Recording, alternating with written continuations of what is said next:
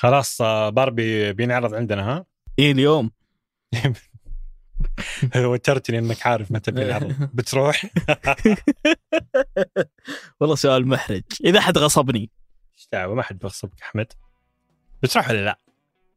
بلبس كمام يمكن أروح. هذه الرجولة الهشة اللي يتكلمون عنها. أنت بتروح؟ والله. اذا زوجتي تبغى تروح وتبغى أحد يروح معها ممكن يعني ممكن. آه آه، أوكي. هذه الرجوله الهش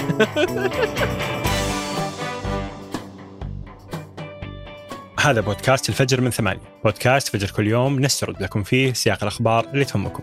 معكم أنا حاتم النجار. وأنا أحمد الحافظ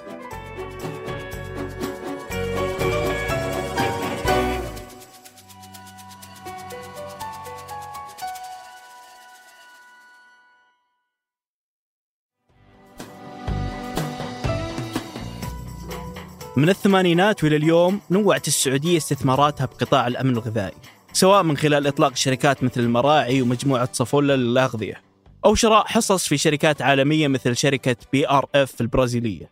والتركيز على هالقطاع زاد بشكل أكبر بالسنوات الأخيرة خصوصا بعد إطلاق رؤية 2030. واللي تركز على تعزيز الأمن الغذائي والاكتفاء الذاتي في إنتاج بعض المواد الغذائية الأساسية، مثل القمح واللحوم والخضروات والفواكه.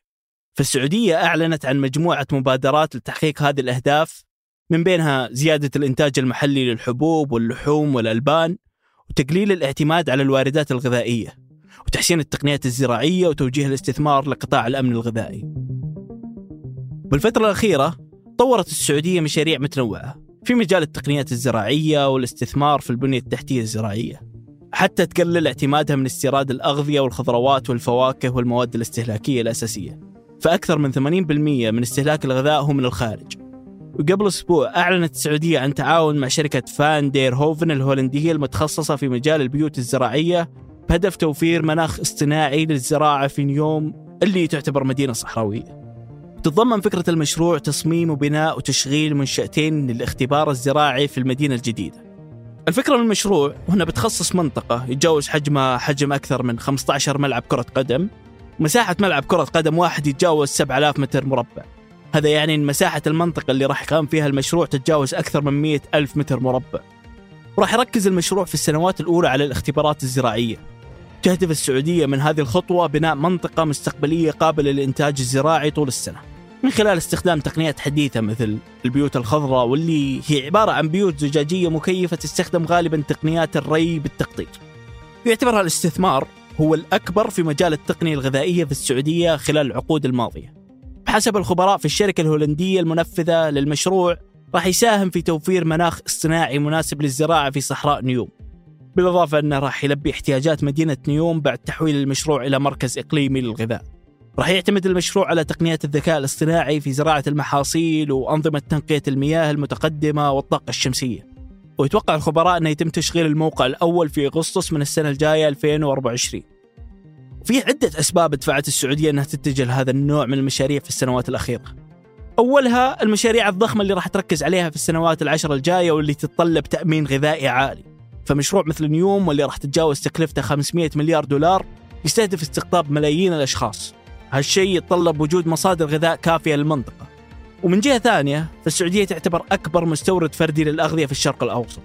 وتشير التوقعات أن استهلاك الغذاء في السعودية ينمو بنسبة 4.6% سنويا ولذلك تخطط السعودية أنها تقلل من اعتمادها على الاستيراد الخارجي عشان تصير مكتفية ذاتيا. وبالتالي تتحول من دولة مستوردة لدولة مصدرة للقمح والتمور ومنتجات الألبان واللحوم والخضروات للأسواق الرئيسية العالمية.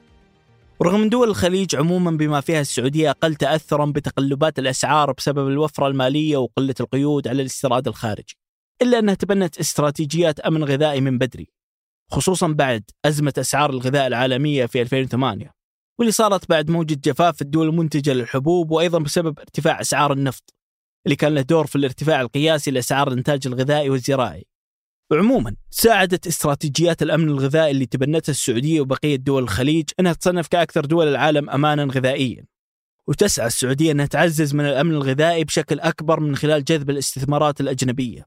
فوزارة الصناعة والثروة المعدنية السعودية في شهر يونيو الماضي أعلنت أن حجم الاستثمار في صناعة المنتجات الغذائية في المملكة يبلغ حجمه حاليا أكثر من 110 مليارات ريال وتركز أغلب الاستثمارات في المجال في قطاع الدواجن والألبان ومشتقاته وأيضا في قطاع المخبوزات والحلويات وقطاع المشروبات والعصائر. وضمن خطواتها للتوسع في الأسواق العالمية تتجه السعودية لشراء حصص مشاريع في شركات أغذية عالمية. فالشركة السعودية للاستثمار الزراعي والإنتاج الحيواني سالك اشترت حصة في شركة BRF البرازيلية واللي تعتبر أكبر شركة منتجة للدواجن في البرازيل وأكبر شركة مصدرة للدواجن في العالم. في خطوة تستهدف تحقيق جزء من رؤية 2030 في قطاع توطين الصناعات الغذائية. فالسعودية تسعى أنها تزيد من مساهمة القطاع في الناتج الإجمالي المحلي بأكثر من 12% وتركز السعودية من خلال استراتيجية الأمن الغذائي على مواجهة تداعيات ارتفاع أسعار الغذاء في المستقبل خصوصا بعد جائحة كوفيد 19 ومع استمرار الحرب الأوكرانية الروسية واللي لها تأثيرات مستمرة على سلاسل الإمداد العالمية وأسعار الطاقة والغذاء. بحسب البنك الدولي ساهمت الحرب في ارتفاع تضخم أسعار الغذاء المحلية في مختلف أنحاء العالم. خصوصا في الدول المنخفضة ومتوسطة الدخل.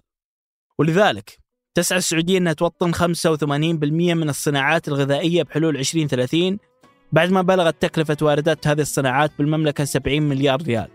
وأيضا جذب مشروعات استثمارية بقيمة 20 مليار دولار في القطاع خلال السنوات العشر الجاية.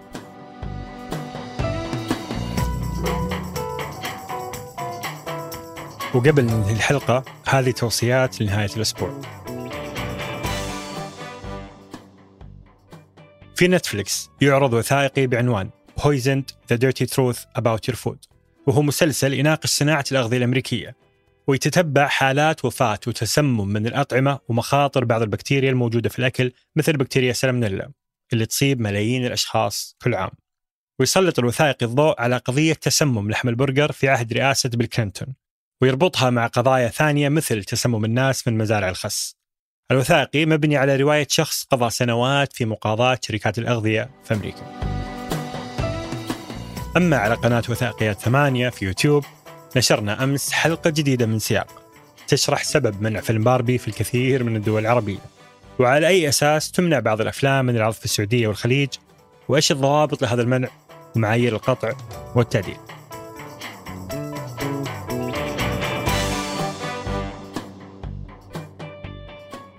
أنتج هذه الحلقة ترك البلوشي قدمتها أنا أحمد الحافي.